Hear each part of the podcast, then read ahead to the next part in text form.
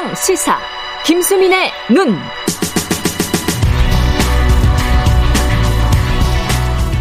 네, 김수민의 눈, 김수민 평론가 나와 계십니다. 예, 반갑습니다.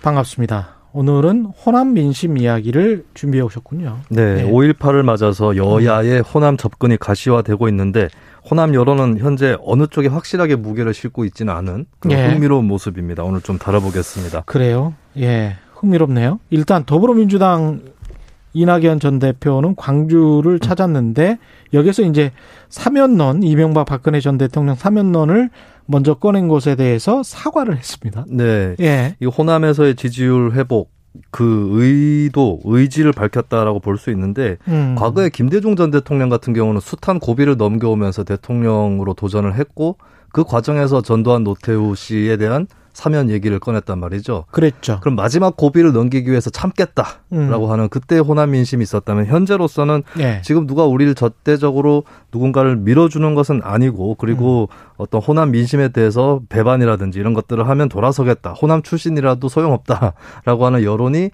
이낙연 대표 지지율을 호남에서 좀 내렸다. 라고 볼 수가 있기 때문에 김대중과 이낙연은 또 살아온 인생이 다르잖아요. 그렇습니다. 그 예. 무게라든지 이런 것들이 예. 호남 민심 입장에서도 다르기 때문에 음. 여기에 좀 다시 이낙연 전 대표가 부응을 하려는 것 같고 그리고 예. 호남에도 정책적 보수층이 있습니다. 음. 다른 지역 과 마찬가지로 특히 노년층에. 예. 근데 이 노년층은 또 민주당이라든지 이쪽에 대한 당파적 일체성은 높거든요. 그렇군요. 예, 그렇다면 이낙연 예. 전 대표가 이쪽 층을 노리려면은 음. 정책적으로는 보수적인 걸 내놓을 수 있더라도 음. 호남 민심을 크게 거스르는 이런 부분들은 좀 거두어드릴 필요가 있었을 겁니다. 그러니까 호남 민심도 장년층 이상은 장년층 노년층은 보수적인 성향이 강하다?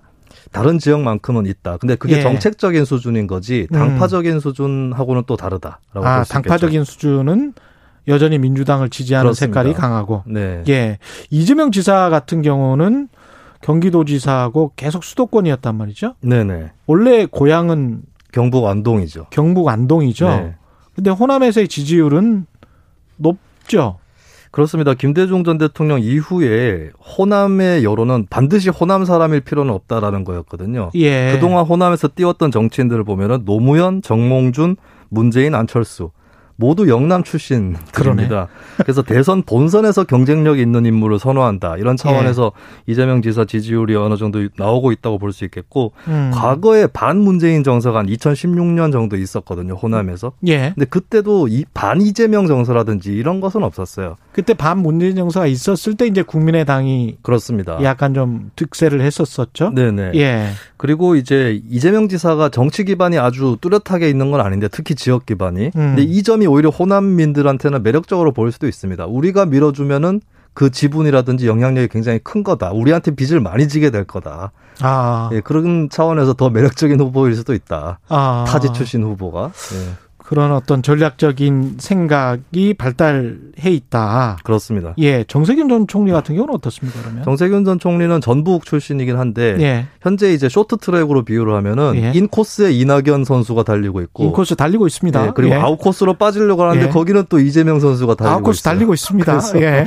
두 선수 중에 한 선수가 예. 좀 빠져줘야 정세균 전 총리도 쉬울 것 같은데. 아니, 쇼트트랙이 네. 두 코스밖에 없습니까?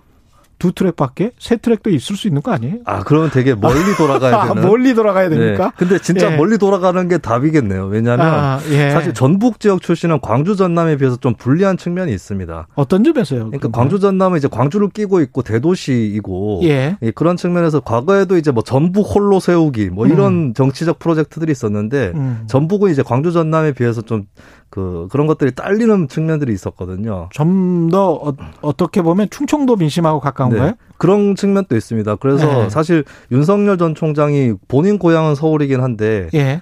부친 고향이 충남 논산이거든요. 충남 논산이죠. 논산이면 이제 전라북도랑 붙어 있는 그런 음. 지역이고 전북 충남 간의 문화적 친연성이 또 강해서 외지에 또 노출돼 있는 그런 환경이 있는데 예. 어떻게 보면 전세균 전 총리는 호남 민심 이전에 밖에 나가서 잘된 자식. 이런 이미지를 심어주는 것이 호남에서의 승부수가 아닐까. 호남에서는 그러니까 밖에서 어떻게든 잘 돼야 된다. 그렇습니다. 예. 그래서 타지 다른 지역에서도 지지율을 많이 올리는 것이 정세균 전 총리 숙제가 되겠습니다. 윤석열 전 총장 같은 경우도 지금 호남에서 지지세가 꽤 높죠. 네, 여론조사마다 편차는 있는데 예. 양자 대결에서 많게는 삼십 퍼센트까지도 나오고 있거든요. 음. 이게 민주당에 대해서 호남에서도 견제 여론이라든지 우리가 다른 쪽을 밀어가지고 좀 균형을 맞춰주겠다 이런 것들이 가끔씩 발동이 되는데 현재 민주당 같은 경우는 이제 민주당 내부의 어떤 주자들은 어차피 여러 주자들이 있는 것이고 그러면 음. 과거에 국민의당이라든지 이런 당이 또 없지 않습니까 현재는. 예. 그래서 윤, 윤석열 전 총장한테 좀 옮겨붙었다라고 음. 볼 수가 있겠고 사실 이것은 윤 전 총장이 국민의힘 소속이 아니기 때문에 가능한 지지율이 아닌가 아직까지는. 그럴 수도 있죠. 예, 다른 국민의힘 지지자 그 주자보다는 지지율이 높기 때문에 음. 그렇다면 호남 민심 어떻게 보면 윤석열 전 총장이 국민의힘에 못 들어가도록 잡고 있다라고 그렇게 또 풀이를 할 수도 있겠습니다. 그렇게 생각할 수도 있겠네요. 예, 국민의힘은 어떻습니까? 국민의힘은 네. 사실은 호남에서는 그렇게 인기가 없었었잖아요. 네, 최근에 네. 노력을 하고 있는데 여론조사상으로는 강경보수보다는 중도보수 성향 후보들이 좀 더 선전하는 것으로 적합도 예. 측면에서는. 어떤 분들? 그래서 이제 예를 들어서 뭐 유승민, 원희룡, 홍준표 이렇게 했다고 했을 때 예. 여론조사 국민의힘 후보 적합도에서 유승민, 원희룡, 홍준표 이 순서대로 나온다든가 아. 이런 측면에 있어서 조금 더 이제 묽은 보수 쪽에 어, 더. 보수 쪽. 네. 예. 좀. 마음을 열 여지가 좀 더 높아 보이고 현재로서는요. 예. 근데 국민의힘 입장에서는 실질적으로 호남에서 얼마를 득표하느냐보다 더 중요한 거는 예. 우리가 호남으로 간다라고 하는 신호를 줌으로써 전국적으로 음. 어, 국민정당으로 가려고 한다. 이것을 줄 수 있기 때문에 호남을 예. 또 포기할 수 없는 그런 처지가 있겠습니다. 각 정당 대선 주자들 호남의 민심을 얻기 위해서는 뭘 해야 될까요? 뭘 유념해야 될까요? 일단 첫 번째는 어느 지역이든 호남에도 음. 다양한 사람들이 살, 살고 있고 그렇습니다. 어떻게 하느냐에 달려있다라고 예. 하는 측면 첫 번째가 있는 거고요. 예. 결정돌이 어, 아니겠죠. 그리고 호남은 예. 보니까 오프라인에서의 정치 대화가 다른 지역보다 좀 원활합니다. 음. 그러다 보니까 막 어, 며칠 사이에 여론이 크게 움직일 수도 있는데 예. 이런 것들을 포기하지 말자. 그리고 음. 이제 이걸 포기하지 말으려면 평소에 어떻게 잘하느냐. 예. 이게 되게 대단히 중요하다. 꾸준히 잘하는 것이 중요하다. 이런 말씀 드리고 싶습니다. 김수민의 눈 김수민 평론가였습니다. 고맙습니다. 감사합니다.